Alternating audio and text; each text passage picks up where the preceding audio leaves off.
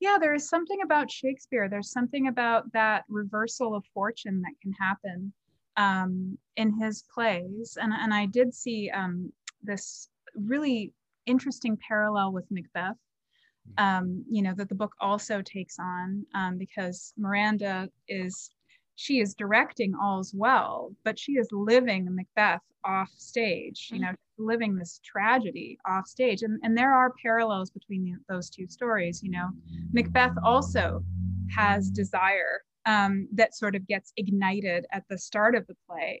And then he begins to follow this trajectory to claim his desire, which leads him down a very dark path, of course, um, even though he does get what he wants, just like Helen. Um. So yeah, I, it was just uh, just Shakespeare's these these incredible reversals of fortune that happen in Shakespeare, I think. And that that element of the supernatural that I just love playing with.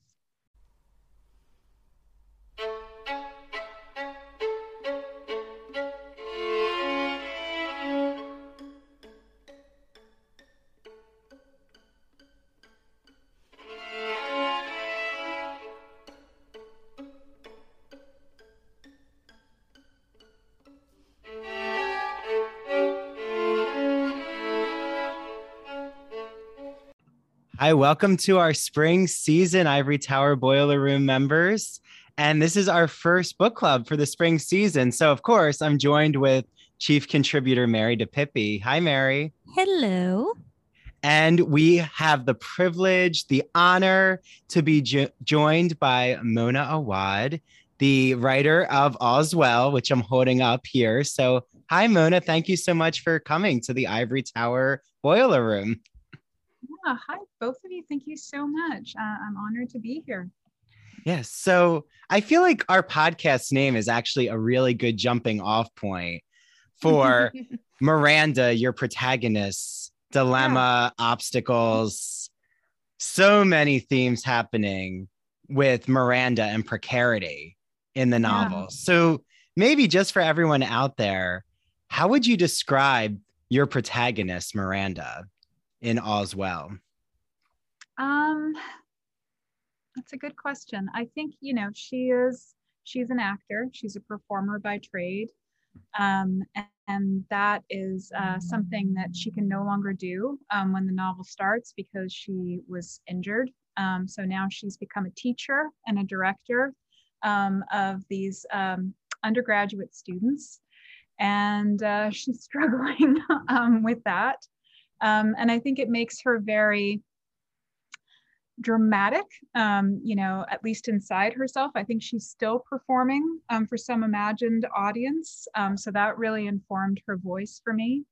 Um, and she's kind of, she's a bit of a tragic figure, but I think what saves her, um, at least for me, and what made it fun to write this character is uh, I think that deep down she has a core of irony. Like she can't help but see her situation as kind of absurd. Um, and that really helped me um, kind of, you know, be with her through some very, very difficult parts of, uh, of the book. So yeah, I would say she is a she is a fundamentally um, ironic wry nature. Um, yeah, I like that wry. Mm-hmm. Such a good mm-hmm. adjective. um, well, and just for all of those out there, if they don't know, I mean, I just added it to my audiobook list because Mary reads our book club choices, and I like to listen to the audiobook to get the different perspective. But your critically acclaimed 2019 novel, Bunny, I would be remiss if I didn't mention that. I added it to my list to read and yeah. listen to right after All's Well. But right, came out in 2019. Mm-hmm. Um, did you have a similar, or did you have a way to transition from Bunny into All's Well? Was there a type of thought process of the theme or the characters? Yeah, you know, I mean, I went through like a very severe depression after I turned in Bunny um, because uh, that book was just like a world that I was living in for a few years and it gave me a lot of joy. I mean, it gave me a, a lot of pain and fear too, but it gave me so much joy. Um, that when I handed it over, I just felt so empty um, inside. And um, and I'd had I had a couple of ideas that I'd been playing around with. I'd been working with Shakespeare as a graduate student, um, and I had also been struggling with chronic pain. Um, and you know, a- another piece is that I was I I had always wanted to rewrite a version of the film Election, you know, um, which is based on a book by Tom Perrotta. Um, and I always saw that that um, antagonism between um, the students in the in the in the story Reese Witherspoon's character Tracy Flick. Oh yes. And uh, yeah. Oh yes, now I remember that movie. Oh yeah, she she's antagonistic. She really Oh, is. yes. And um, and then the teacher in, in that story is played by Matthew Broderick. Um, and he is he is very he kind of hates the student and he doesn't really understand why. I mean, he kind of does, but he doesn't. Um, and he sort of subtly sabotages her. And I always thought the story was very Shakespearean. Um, and, it, and it reminded me of All's Well That Ends Well quite a bit. Um, so I always thought it would be really, really fun to do a revision of All's Well, drawing from something contemporary like the setting of election, um, where this teacher is kind of sabotaging his student because he has this weird um, resentment, you know, and you don't really know where it's coming from. Is he jealous of them? Is he just, is there just something about Tracy that really irks him? Um, and so that really informed uh, Miranda's relationship with uh, with her her student that she can't stand, Mhm. Anna. Um, but yeah, I just always saw that relationship between between all's well that ends well and election, and then that was kind of I was like, you know what, I'm just gonna I'm gonna write it. um, and yeah, I got out of my bunny depression, so that was good. I do love that comparison between your novel, Brianna, and Miranda's relationship with Matthew Broderick's character, Tracy. Because it is, I mean, you see it, but I mean, I feel like I see it more like why Miranda doesn't like Brianna Yeah, more so than maybe Matthew Broderick not liking Reese Witherspoon.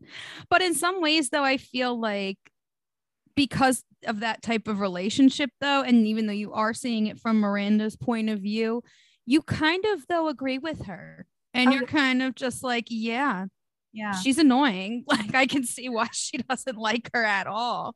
Yeah. And she's manipulative. Like, she's all, she has all of these list of bad qualities that it makes sense mm. why Yeah. she doesn't like her. But one thing that I found slightly not frustrating, but was that that but also kind of refreshing at the same time is that Miranda has to remind herself that they're she says children.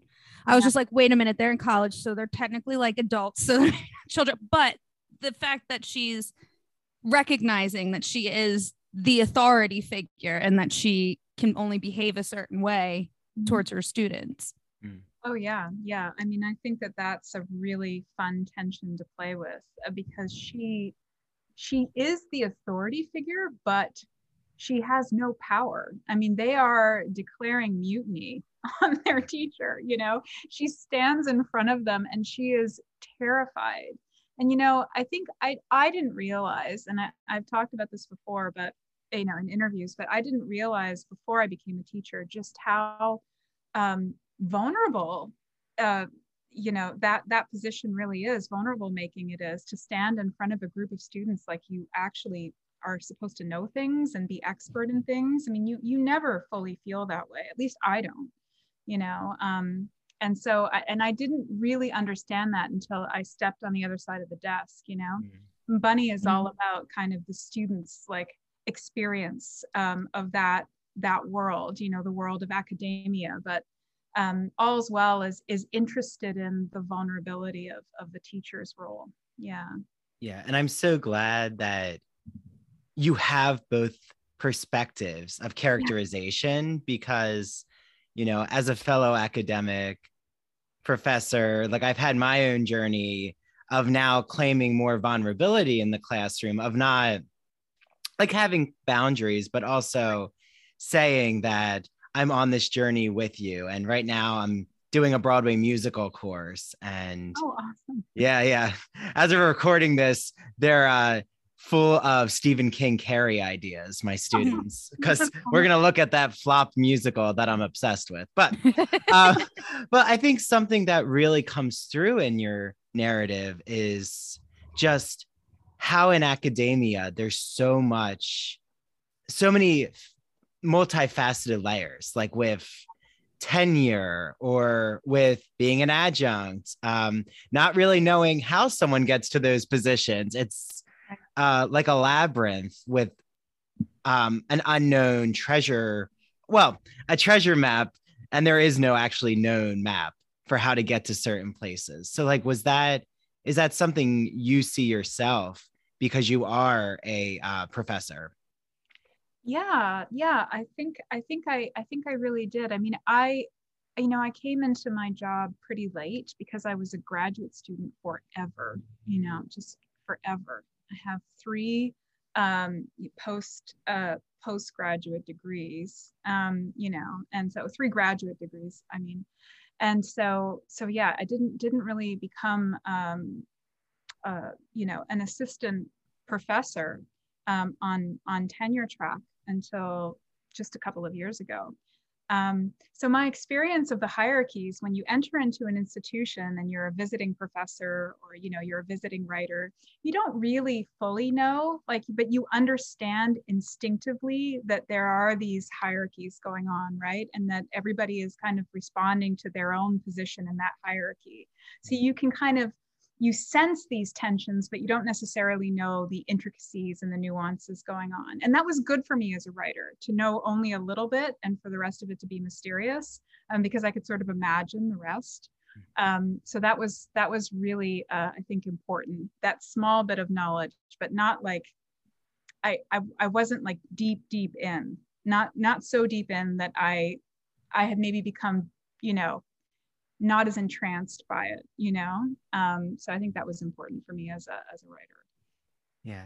And like to follow up, um, well, Mary and I have, we met each other in musical theater summer camp. So like we have performing arts backgrounds. And yeah. I always say teaching is, if you have a performing background, you can understand the terrain easier because you really are presenting these different acting roles in the classroom or every area you enter in academia. It's almost just trying to understand the craft of acting. So I was so excited of how Miranda gets hired and gets hired to not only you know teach from her actor perspective but also she has to put on a Shakespeare play for the festival.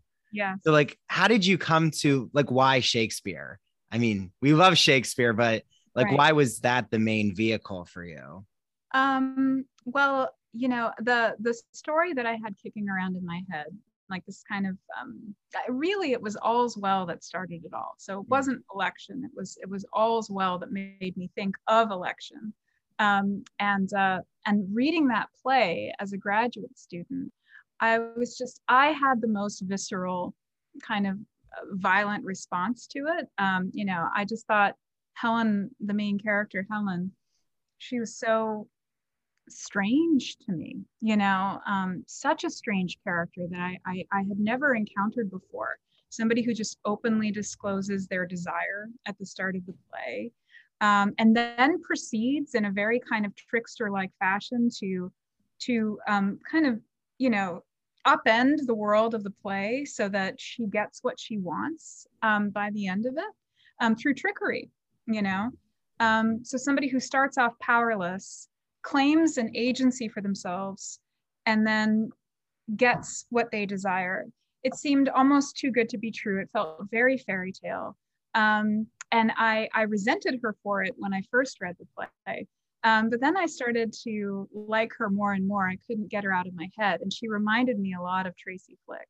And, um, and so I just think yeah, there is something about Shakespeare. There's something about that reversal of fortune that can happen um, in his plays. And, and I did see um, this really interesting parallel with Macbeth, um, you know, that the book also takes on um, because Miranda is, she is directing All's Well, but she is living Macbeth off stage, you know, living this tragedy off stage. And, and there are parallels between the, those two stories. You know, Macbeth also has desire um, that sort of gets ignited at the start of the play. And then he begins to follow this trajectory to claim his desire, which leads him down a very dark path, of course, um, even though he does get what he wants, just like Helen. Um. So yeah, I, it was just uh, just Shakespeare's these these incredible reversals of fortune that happen in Shakespeare, I think, and that that element of the supernatural that I just love playing with is what drew me to him for sure. Yeah, yeah. No, I'm so entranced mm-hmm. just hearing you mm-hmm. describe your analysis of Shakespeare and All's Well That Ends Well, such an interesting Shakespeare play that I think doesn't get often read because it's in that problem play category, right? It's not the comedy, it's not the tragedy, it's not a romance.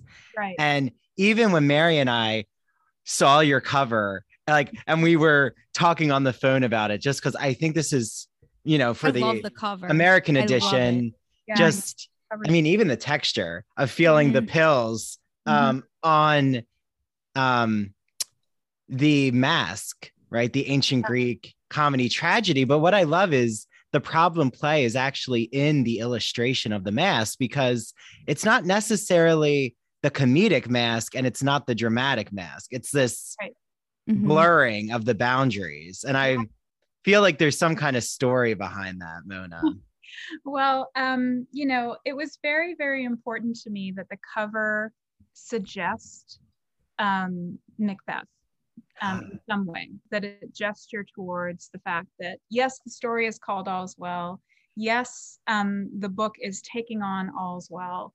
Um, all's well to some degree, right? Mm-hmm. Um, but the, I wanted the shadow side of the book, which of course is also the Macbeth element of the book, to be present in the cover. And that's when I think the designer thought of the idea of, of okay, we'll make it more of a kind of like ghoulish looking mask um, and we'll add the the pills or what make up the mask which of course miranda at the start of the book is very reliant on pills because she's suffering from severe pain.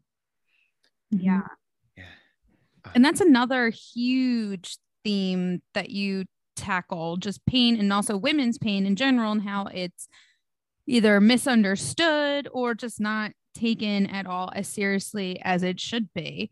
I yeah. mean you describe her going to multiple doctors and it's kind of funny because at one point she starts reading them off like the gospels because yeah. she's got john she's got mark. yeah mark. So which yeah. i loved i loved that. Mm-hmm. Yeah. But then she has doctors who will say it's all in your head and yeah. it's like how do you tell someone who's in excruciating pain who can barely walk that it's all in their head? I mean i've had pain caused by stress before. I know that when I'm very stressed out, I carry it in my hips, right. but never to that degree of pain, thankfully. Yeah. You know. Yeah. Oh, that's very good. Yeah. Um yeah, I don't know. You know, I mean it's something that I I have experienced myself because I struggled with chronic pain for a number of years um, and still do to some degree. Still really do actually. I probably will end up having to have like another operation at some point. Um, but I, I did have an operation um, a, a, number of years ago to deal with a, a, hip issue that I was having. And then that led to a, a host of other problems uh, with my back and stuff. So I, I really kind of, you know, know that terrain of, of surgeons and physiatrists and physical therapists and acupuncturists and that whole world and i didn't have money at the time that that that that this was happening to me. I was a graduate student so i was you know it was really costing me um, to pursue these um, you know these these different uh, you know medical paths but i had to because i was i was in pain you know and i didn't know what to do. It was really impacting my life. But you know i mean it's one of those things that doesn't really get explored very often in in fiction. That kind of low grade pain. It's not an emergency. You're not going to die, but it and and and for all intents and purposes, when somebody looks at you, you look fine, but mm-hmm. your mobility is so severely impacted. It affects every aspect of your life. Like for me, I couldn't drive. I couldn't sit down. I couldn't, you know, um, I couldn't even lie down for long periods. I couldn't do anything. I couldn't do events. I had to cancel a number of um, of events that you know I was already publishing at the time. And so it was affecting my relationships, it was affecting my job. you know but at the same time you know again not like this crazy emergency i didn't have to be hospitalized or anything it's just something i was living with that was like affecting every single aspect of my day-to-day life and there's so many people who are dealing with that that very thing you know um, and so i just i really wanted to write about that um, and uh, and i really wanted to write about the fact that you know for women especially i think having to communicate that kind of pain it, it just yeah it's met with kind of a just well you know you got to just mm-hmm. deal with it you know? And and that's true to a degree but it's not especially helpful you know? And that was the response that i would get time and time again. Um, and and i remember just feeling so helpless and so frustrated um, and that's when i really decided that i wanted to write about it it's that feeling of helplessness um, and frustration is always for me the spark for like a new mm-hmm. book it's like okay all right, um, I'm going to write about this then. If I can't do anything to help myself, I'll at least write a story. You know, that'll make me feel better. So, and it did. Yeah. Yeah. And write about it. I mean, you did, especially. Um, do you remember, Mona, who reads your book? Yeah, Sophie okay. Amoss. Uh, she also read Bunny. She's a great, great narrator.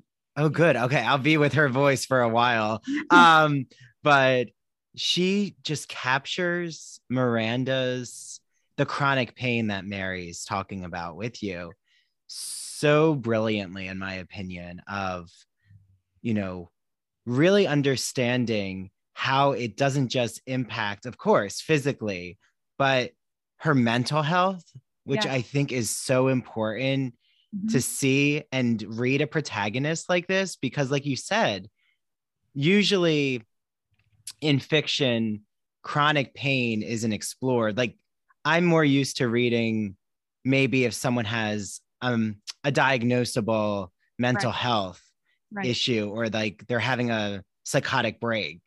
Right. Um, so it was just so interesting of how, you know, her dreams or feeling paranoid at work, like all of this somehow is all connected back to the chronic pain. And you know, it's not like you can just take the pain away from all of the lived experience, like right. just right. separate into mm-hmm. strands. Mm-hmm. So, you know, maybe what I'm trying to think of as a question, but is just like, what was that experience? Because I'm imagining it must have been intense when you were writing to mm-hmm. really, or when I'm listening, I feel the intensity of each yeah. word of what she's going through. Like, do you remember what it was like to get that on the page? Yeah, it was great. I mean, at first I was scared, you know, um, that I was going to be delving into stuff that was just going to be too hard to write about, um, that I wouldn't be able to do it justice, that I would, you know, it's all the anxieties that you feel just uh, that I'm learning. I feel, I should speak for just myself as a novelist when I'm trying to capture uh, a character's experience. I had the same feeling, even though I had gone through a lot of a lot of this stuff. I still felt scared that I wouldn't be able to capture it. Um, but what I leaned into and what really helped, and what always helps me, again, is irony, um, absurdity, um, just thinking about people. If I'm just in um, a character's head, it's harder. But if I have somebody to work off of, another character in the room to play with, it's so much easier. So um, characters like the physical therapist were so fun. Like mm-hmm. Mark was great. Thank God for Mark, you know. Mark was somebody I could play with and and just amplify that feeling of powerlessness by creating this person that's just like, well, you know, I've got 23 minutes to help you. I've got a lot of patients. And the cruelty that that is a consequence of that is just that it's like it's cruelty but it's also just like this person is is this is their job mm-hmm. their job is to kind of march through a day of seeing x number of patients and having to just take them through whatever exercises they know how to take them through and and that's it you know? And so so just kind of leaning into that was really helpful. The character grace her colleague was another one a great foil for miranda. You know it, it's just it's really useful with characters who are experiencing like something intense, emotionally intense, physically intense, um, to have a counterpoint, um, to always sort of um, create tension that way, you know. So so I really leaned into those dialogues, and that's where I got a lot of my joy also in writing those scenes. Yeah. Did you? I think it's oh. also interesting that like even even though she is going through all of this pain and stuff, like there's also a criticism, if you will, of how people are treated once they start feeling better. yeah Because you see some people are treating that treat her like, oh, that's awesome. Like something's different about you. Like, you know, like Hugo, for example. But then you have people like Grace who are super skeptical. And it's like, well, can't she like I felt myself like getting angry with some of those people, just being like, she's feeling better. Can you like let her have this? like, yeah. this is something that's been plaguing her life. It's a really dark thing that I think I kind of, that might, you know, reflect my own misanthropy. Um, but I just think that we're kind of awful sometimes in that we, we can't bear other people's pain Mm-hmm. Um, but I also think that we can't bear other people's joy. Mm. Um, that that like that's hard too in another way. Um, it's almost like you you know if somebody's constantly moaning about their disappointments and failures, you're like, okay, stop it. But if they're like happy, you're like, what the fuck? Why are you happy? You know, like it's like it's that kind of thing. It's just that human thing where we just like it grates happiness somebody else's happiness somebody else's sadness if it if it's communicated in a way that we're just not ready to take in and we just can't take it and grace was used to her friend being a particular way um, and when that flipped you know it revealed something i think um, about her own like you know um, what she needs from that relationship maybe she needs miranda to be that person and she can't handle it when miranda has uh, her own life back you know? Mm-hmm. Yeah. yeah. Yeah. Well, and that is something I kept questioning. Like, I mean, Mary seems like every, well, it seems like Mary, you think everyone should have understood Miranda's pain, but I see the humanity in what you have, Mona, which is, I'll admit myself, I've had to put up boundaries when people are expressing pain to me. Like, I am fallible. I am not like, yeah. I'm not able to bear everyone's pain. Of course. Like, so like I could relate a lot to how people are reacting to Miranda because in a way you have to protect your own sense of self. Yeah. And it's like how do I communicate that empathetically but without taking on someone else's burden? And your novel really has me thinking of that and not like seeing Grace as cruel. Like mm-hmm. I don't I think no. she's human. Yeah, me too. Me too. You know? And again, yeah. I'm not saying Mary was like putting her into like the Cruella de Vil camp, even though no. I like Cruella. But um but yeah, no, I think that was a question that that the book is asking that I was asking. And I think it's a it's something that comes up ethically for everybody. Mm. When you share your pain with someone else, just the act of doing that yeah. leave off the supernatural element of physically transferring it onto them sharing it with them with words is an act of transfer Mm. And that person is going to be affected by what you're telling them, you know, what you're sharing. And I mean, you know, you have to make choices about who you're willing to hear that from, you know, how much you can bear. And and I I have to say writing about this made me so much more mindful of that, mm. of of of what happens when I share my pain and a lot more selective about about who I share it with and also who I'll hear it from, you know? Um, and I think that to some degree that's that's maybe necessary because you know we're all living with pain in some form right? And there's only so much a person can take on. But you also want to be a good friend and you want to be a good you know family member. You want to be a good colleague. You want to be a, a good person you know? Sometimes it's just a stranger who's sharing their pain with you right? You have to pick in the moment i think. It's a very intuitive thing um, based on how much bandwidth you have in a given day right um, but but it is true that i think this book is asking that question yeah yeah mm-hmm. and i mm-hmm. and i feel like i'm reading this at a time when um you know i have been so open and those who've listened to the podcast mary knows like i've been so open about being an assault survivor and like going through a healing journey and trauma like understanding my boundaries right. and but at the same time because i am so public about it i've also faced opinions that i don't agree with right. and advice about how i should live my life now that mm you know i think what's hard is just to know like you are amplifying like even your novel it really amplifies those with chronic pain yeah. to like put a you know fictive face but like this is a real experience that people go through and that you yourself opened up about mona. But at the same time once you become so um, public yeah. you know there's going to be opinions. So right it's like how do you find your security of who you are? And yeah. I don't know your novel has me questioning a lot about mm-hmm. just interpersonal dynamics and relationships because yeah i think communication is key. That's mm-hmm. what i've i think g- gotten out of your novel.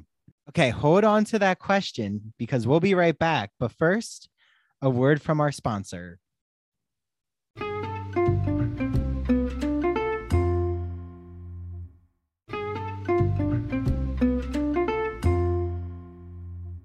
Yeah, yeah. too. And i i have to agree. I think you know grace it it comes off as cruelty in moments when miranda really needs someone you mm-hmm. know because her she doesn't have anyone. She she doesn't she literally doesn't have anyone. Grace is is has become just by um, circumstance her person you know but Grace has boundaries. That's very, very clear. She's the kind of character who has boundaries. They're not even stated. They're just, they're so there just in her demeanor and her behavior and her way of being in the world. She's somebody who knows how to, how to create some boundaries. And so, but for Miranda, it's, it's really, really hard that those boundaries are there. Um, but in the end, I think, and what I like about those two women is I think that they, you know, they ultimately do care about each other a lot and i think that that comes through. Um, and that was important to show kind of like a yeah there there are things that people are not getting what they want in this particular relationship all the time of course and yet there's still like love there there's still care there. Um, and, and, they can resolve the conflict which i think yeah. is actually like mm-hmm. these two women aren't pitted against each other in right. a traditional like misogynistic way of of course they don't you can't have two women in this role succeed so right. you really i mean i'm so glad that you create such a nuanced portrayal of their relationship because mm-hmm. again like i'm reading your novel and i see everyday examples of this behavior it's yeah i mean well maybe not the Faustian bargain, but we'll get to but yeah, I mean, um, like Mary, do you want to follow up? Like, because I know you're you were really interested in the dynamic between Grace and uh, Miranda. Yeah, well, mostly because I was like not confused because mm-hmm. Miranda puts it very plainly in certain parts where she's like, Our relationship isn't what it used to be. I thought mm. she was a friend, but I don't know if I can call her that right now. and you can kind of see, and this is why I'm annoyed with Grace, just because because Miranda starts out as trying to not let her injury be known. Yeah. And then it gets to a point where she eventually does have to tell Grace because Grace can see very obviously that something yeah. is wrong. Mm-hmm. And you know, that's why she tells her. And then at the same time, or after some time has passed, Grace starts to like, for me, what I was seeing was I'm seeing someone who's getting annoyed at someone else's pain. Mm. Yeah. yeah. And I like you said, I understand people have to have boundaries, but to be annoyed at like it just again came off like I'm annoyed that you're in pain and why can't you just be better? And then it's like she gets better and then you're like, well, why the hell are you better? I don't get it. What the yeah. fuck happened? Yeah. And I'm just like, yeah. Grace, you've been there. How like why like she's the one person I just thought would actually be sort of like happy, like, oh, holy shit, like something finally worked. Like that's amazing. Yeah, yeah. Mm-hmm. No, I I I mean I I agree. It's just, you know, it's a it's a very human thing, isn't it? Mm-hmm. So like be like, oh, why aren't you better? You're better. yeah what's wrong with you? You know like like it's like it's just one of those strange i don't know paradoxes of like human nature i, I, I that i was interested in. I was yeah. interested in that. You know it's it's in my first book 13 ways too where this character um, has these friendships when she's uh, you know she sees herself as overweight. You know the, the weight of the character is never disclosed but she sees herself that way. And um, and then she loses weight and her relationships with her friends are very different hmm. like her friends kind of like take advantage of her um, you know sort of use her um, and then and then when things shift they are they are not happy that she has lost this weight and that she has changed you know um, that her personality has changed it's that kind of like i don't know that kind of irritation that you don't stay where you are even though i don't like who you are. Like or i'm taking advantage of who you are. Well that that's what it is. It's taking mm-hmm. advantage mm-hmm. of somebody right? Um but yeah those dynamics are so interesting to me. Um how like certain friendships are built on a kind of strange power dynamic and then when the power in that dynamic shifts it just throws everything off. Even if you're not necessarily happy in the previous dynamic or it's toxic or whatever. Mm-hmm. Still, when things shift, you're also not happy. Yeah.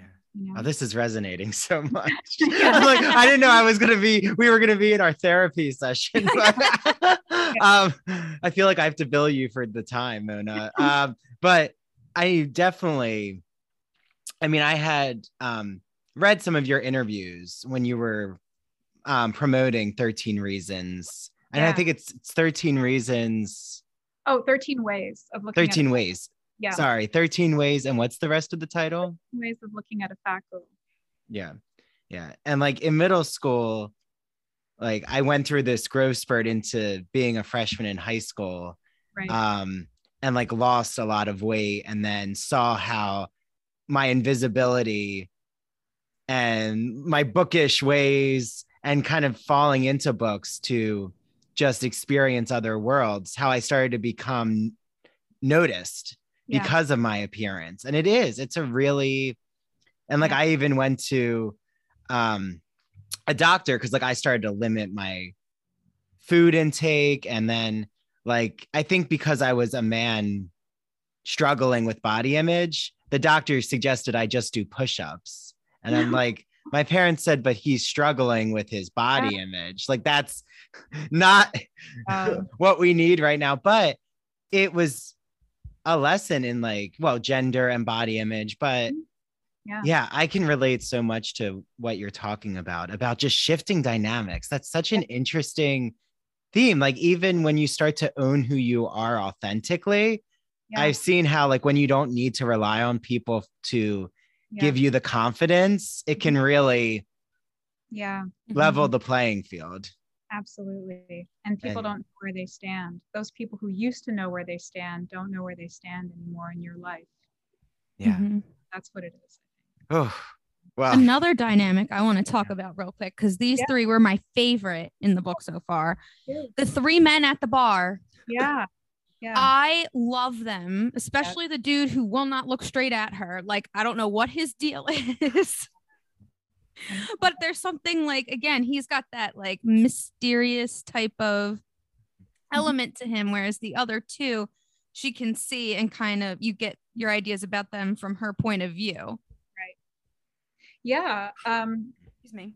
Yeah, no, bless you. Um, bless you. Yeah, yeah. Thank you.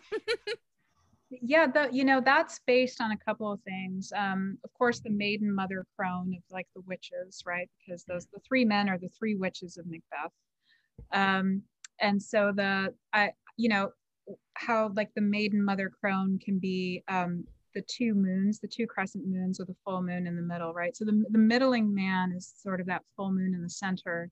And then the fat man is is you know the the waning moon. And then the the thin man to me is kind of like the waxing moon on the other side.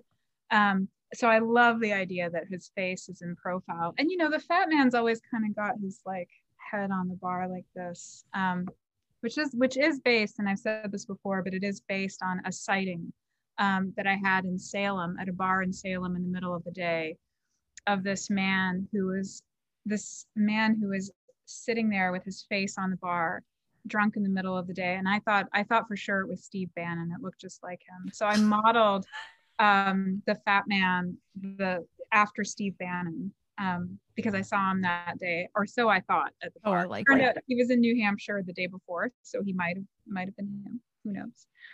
Um, but yeah, I just love the idea of making making the witches these three um, men. Um, Miranda's already in this kind of matrix of misogyny in the medical world, and I love the idea that when she tries to go beyond that, the the dealers of her fate are still these snake oil salesmen, these supernatural snake oil salesmen are still like these male entities you know? And then there's this other there's this other kind of energy in the book this this other supernatural energy that's coming from ellie um, sort of that that functions as a counterpoint to that that very demonic energy that's coming from the three men uh, but they were so much fun to write i just i loved loved writing those pub scenes so much with them they were great Mm-hmm. Witches are meant to be fun, you know, like the, in, in, Macbeth, I love the different presentations of the witches, and I'd never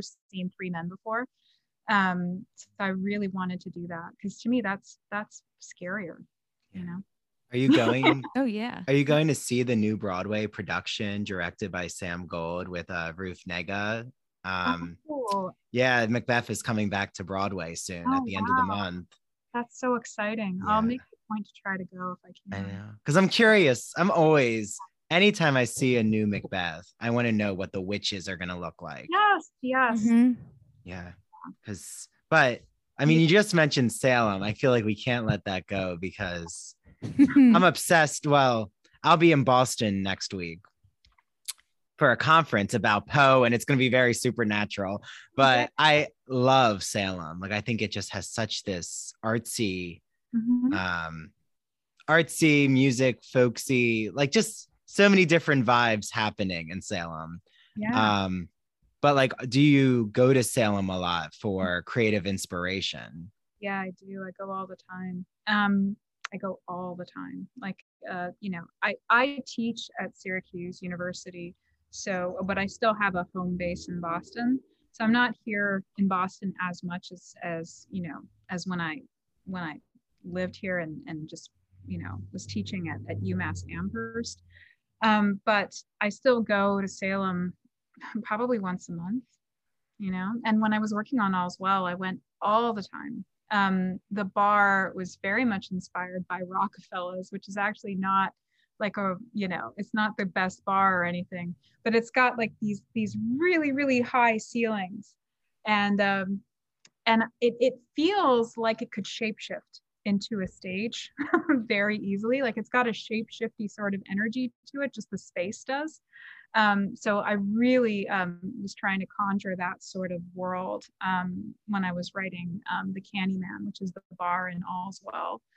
Um, and again, that sighting of Steve Bannon, and you know, in the middle of the day, this weird man at the bar at Rockafellas. That's where I saw him.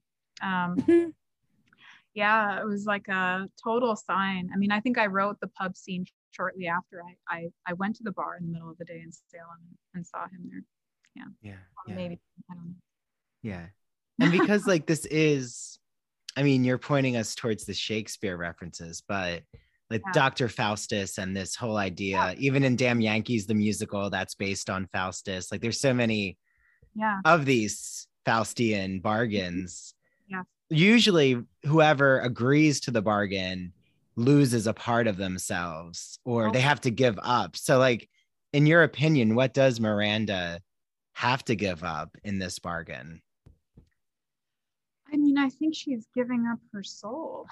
You know, I think ultimately that's what she's giving up. Her ability to feel pain mm. has, is a two sided coin, you know, um, and that's what she's learning as the or not learning as the book is going on. She physically cannot feel pain. And that is actually incredibly dangerous. It is dangerous not to have any empathy at all. Mm-hmm. Um, so that is what she's losing.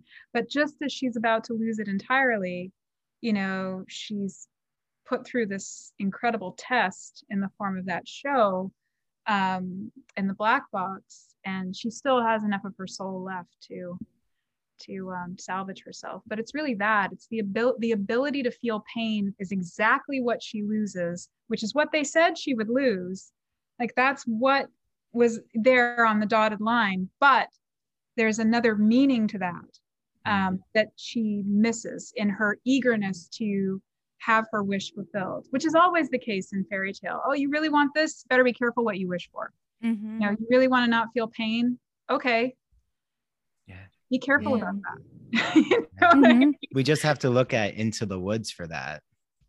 Right. Act one is very bright, and then a yeah. giant comes to start murdering the townspeople. And, but yeah, I, that's why I'm just, your novel is so groundbreaking in how you subvert these themes and how you go back to fairy tales, like how there is, like, there's such an antiquity to your novel, even though it's so contemporary. Mm-hmm. Yeah. Uh, I think it comes from, you know, all's well. I mean, I love fairy tale and I love working with fairy tale, and there are fairy tale elements to Bunny. Um, there are even fairy tale elements, I think, to 13 Ways. Um, but it, this one uh, really comes from that sort of that trickster figure that Helen is, that, that she's kind of the clever wench of fairy tale.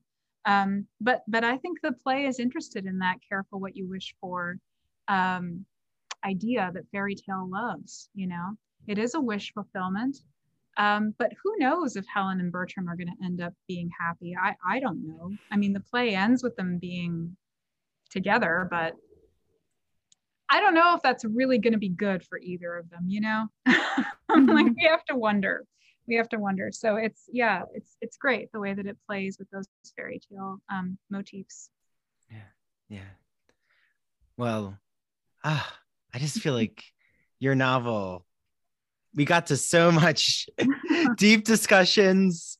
I didn't know we would talk about, you know, shifting in relationships and dynamics, but I'm so glad that, you know, you were so open, Mona, to even Mary and I parsing out what it means to feel the empathy, to feel someone's pain, but also, you know, can you question having a boundary and that being okay like when it starts to take away your own energy. And like as we're you know nearing the end of our time like a character who i am really interested in is um you know well not just a character but the dynamic between we talked about the students but i really do think it's so inter- interesting how miranda kind of has pet students or like the ones who she thinks yeah. will pick her side and there's kind of this uh division that starts to happen breaking down the ranks of the students and who's going to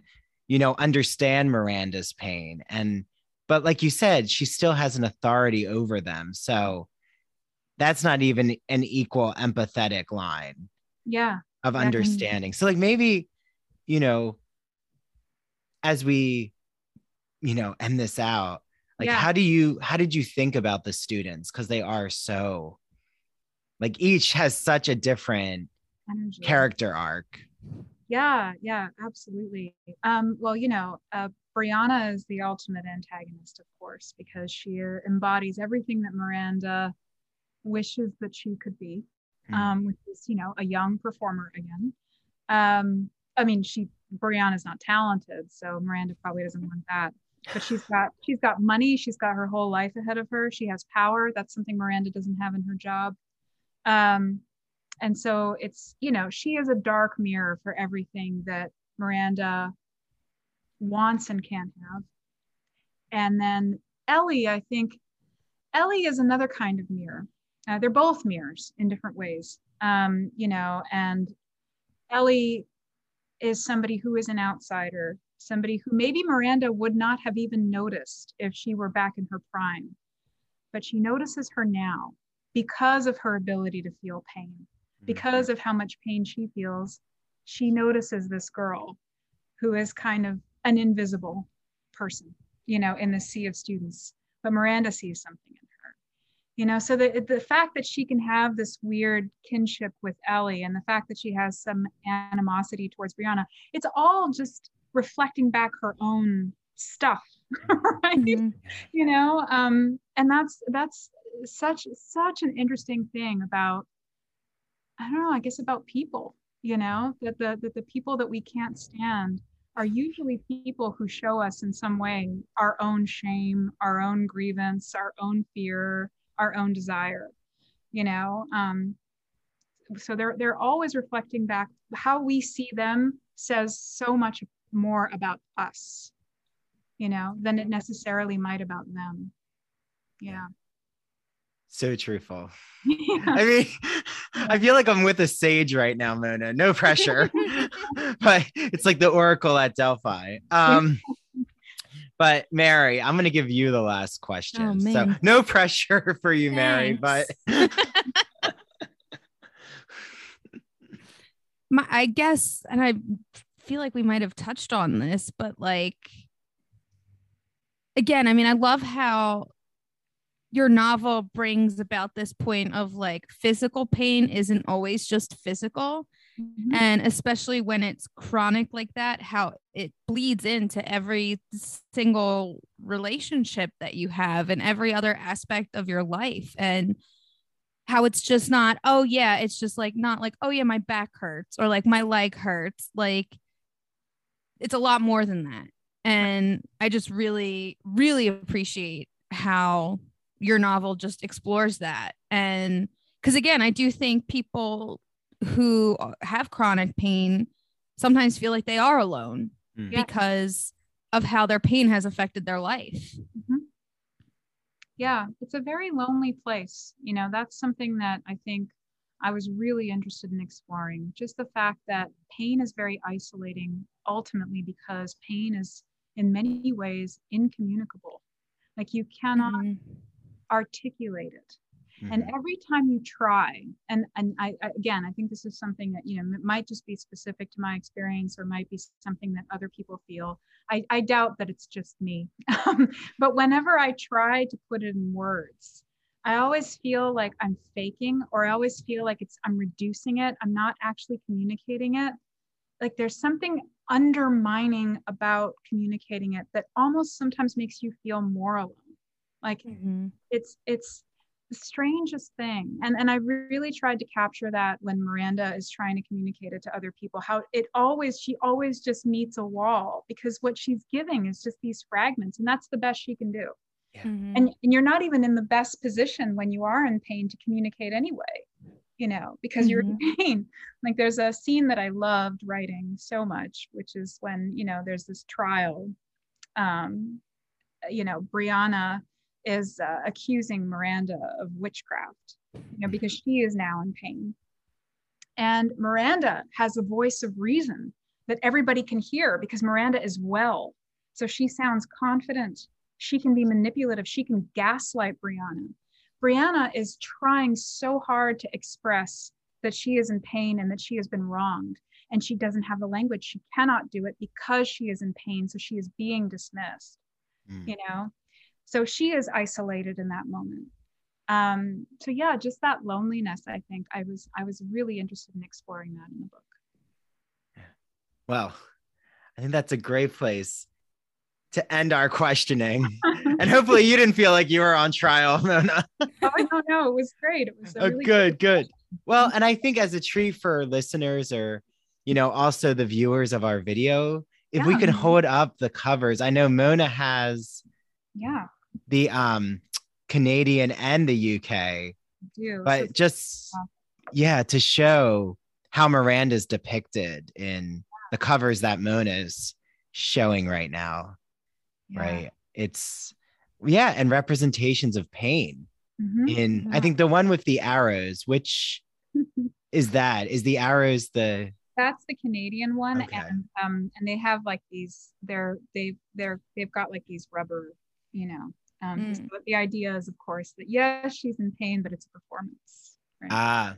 Um, so sort of again that wry take on the pain that is in the book, obviously a very real thing. Um, and this one sort of plays with her I love this one so much because she's levitating in it. And I just, that's one of my favorite parts of the book is that, you know, Miranda at one point feels so light that she actually begins to levitate slightly and it's dangerous, you know? So I love that the artist kind of captured that and she's trying to still conduct, you know, direct the play. It's fantastic.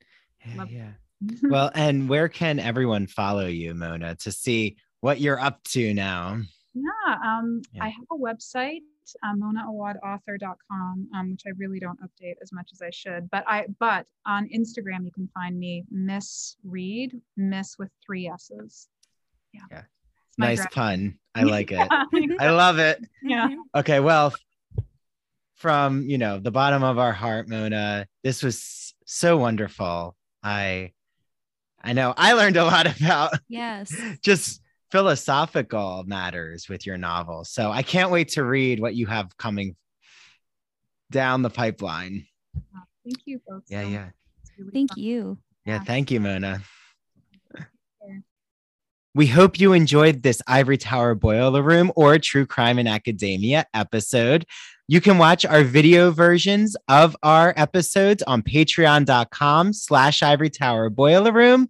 Join at the price of an iced coffee or Join as an Ivory Tower member and get some of our exclusive merchandise. I could not be here without an amazing team. So I'm Andrew Rimby, the executive director, and I am joined with Mary DePippi, our chief contributor, who hosts True Crime in Academia. It comes out on Tuesdays.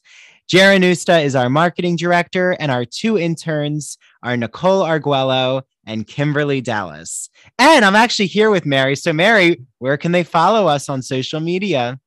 You can find us on TikTok and Instagram at Ivory Tower Boiler Room. On Twitter, we are at Ivory Boiler Room. And then just search the Ivory Tower Boiler Room on Facebook and you can like our page there. Wonderful. And we, Mary and I, and the whole team hope you all are healthy and happy.